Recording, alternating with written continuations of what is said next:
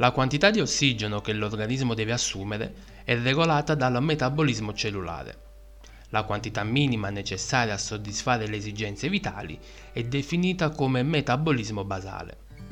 Il consumo di ossigeno, conosciuto anche con la sigla di VO2, aumenta man mano che aumenta il fabbisogno cellulare ed in caso di lavoro muscolare via via che aumenta l'intensità di quest'ultimo. Esiste peraltro un limite massimo individuabile che rappresenta la massima potenza che la macchina umana può esprimere sulla base dei processi metabolici ossidativi. Questo valore viene indicato come massimo consumo di ossigeno, conosciuto anche con la sigla di VO2 max, e viene espresso in litri o millilitri al minuto. Tale unità di misura è valida nei casi in cui il corpo venga sostenuto da un mezzo meccanico, come ad esempio accade nel ciclismo o nel canottaggio, e quindi il peso corporeo non rappresenta un fattore limitante alla prestazione. Nei casi in cui invece il lavoro meccanico che il soggetto deve svolgere è di tipo antigravitario come nella corsa, il consumo massimo di ossigeno deve essere necessariamente misurato in rapporto al peso corporeo, al fine di omogeneizzare anche soggetti di taglia corporea diversa. In questo caso il consumo massimo di ossigeno sarà espresso in litri o millilitri al minuto per chilogrammo di peso corporeo. Nel valutare il massimo consumo di ossigeno nell'atleta è necessario effettuare delle dovute considerazioni. Rappresenta infatti un fattore fondamentale per le specialità sportive che necessitano di una preponderante produzione di energia attraverso il metabolismo aerobico. In questo senso, la misura del massimo consumo di ossigeno rappresenta un indice selettivo insostituibile. D'altro canto però, la possibilità di utilizzare il VO2 massimo come mezzo di controllo longitudinale del processo di allenamento sullo stesso atleta pone qualche controversia. Questo perché la differenza tra il consumo massimo di ossigeno tra il periodo di massima forma e di detraining subisce una variazione molto modesta. Resta comunque accettato che in soggetti normalmente sedentari che inizino una pratica sportiva, il consumo di ossigeno massimo può essere certamente considerato un indice di adattamento organico valutabile.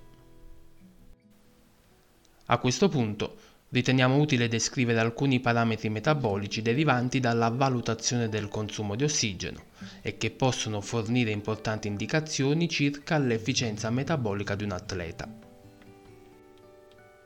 L'andamento del consumo massimo di ossigeno è fortemente influenzato dall'età. Esso aumenta progressivamente dalla nascita fino a raggiungere i valori assoluti più elevati tra i 15 ed i 20 anni in entrambi i sessi, per poi successivamente tendere a diminuire con un andamento particolarmente rapido dopo i 50 anni di età. Per quanto riguarda invece le differenze di genere, il consumo massimo di ossigeno in termini assoluti risulta essere di circa il 30% inferiore nelle donne rispetto agli uomini in età adulta. Tale differenza si manifesta intorno ai 10 anni e tende successivamente ad accentuarsi, in gran parte per effetto della minore massa corporea posseduta dal genere femminile.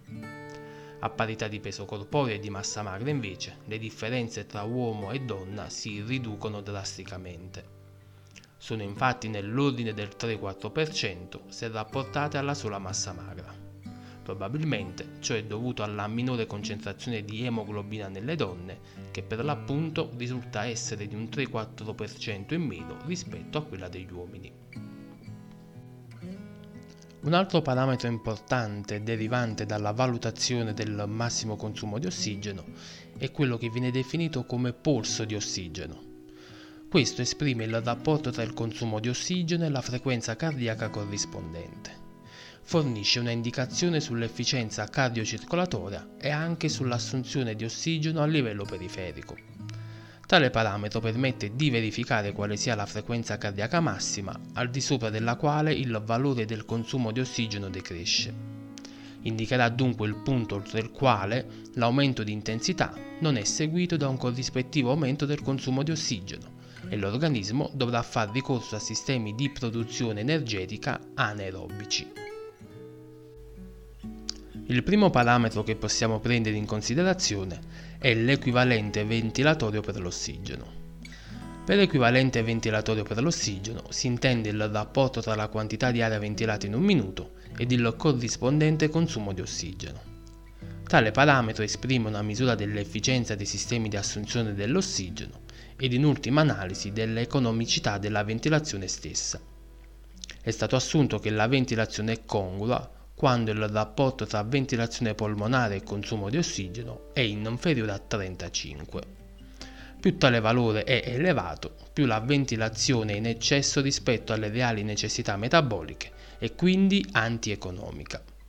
In soggetti allenati, questo indice diminuisce progressivamente durante lo sforzo a carichi crescenti per poi aumentare in prossimità della fine dello sforzo. Durante le prime fasi del recupero, invece, quando fisiologicamente la ventilazione polmonare è in eccesso rispetto alle necessità metaboliche del soggetto, questo indice può anche essere superiore a 40.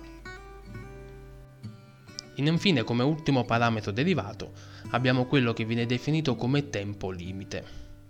Questo esprime la durata massima di una prova condotta ad una certa intensità di esercizio. Impostando quindi una determinata potenza o velocità di un esercizio, si chiede al soggetto di mantenerla il più a lungo possibile. A tal proposito si fa normalmente riferimento alla durata massima di una prova condotta da un soggetto alla potenza o velocità corrispondente al consumo massimo di ossigeno. Il valore di potenza corrispondente al consumo massimo di ossigeno prende il nome di potenza aerobica massima, mentre quello di velocità prende il nome di velocità aerobica massima. Si avrà quindi una indicazione della sua capacità di lavoro ad un'intensità dove oltre al metabolismo aerobico è coinvolto anche quello anaerobico, in particolare quello lattacido, trovandoci ad un'intensità che è superiore alla soglia anaerobica. Quest'ultima rappresenta una percentuale del consumo massimo di ossigeno. Ad essa sono stati attribuiti nomi e significati diversi nel tempo da diversi autori. Ad esempio, è possibile parlare di intensità soglia, come quel punto, o meglio quell'area, oltre la quale si verifica non necessariamente per carenza di ossigeno un accumulo progressivo di lattato nel sangue. Identifica dunque la zona di transizione aerobico-anaerobica, cioè il livello di intensità metabolica in corrispondenza del quale l'energia necessaria all'effettuazione dell'esercizio proviene sia dalle fonti energetiche aerobiche che da quelle anaerobiche. Questo punto di transizione è stato individuato a livelli di intensità diversi a seconda degli autori.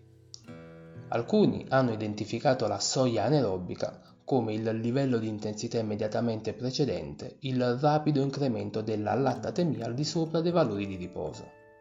Altri invece identificano la soglia anaerobica come l'intensità compresa tra i valori di 2 e 4 millimoli di lattato nel sangue, considerando il valore di 2 millimoli come il limite superiore del metabolismo esclusivamente aerobico e il valore di 4 millimoli come il reale valore di soglia anaerobica.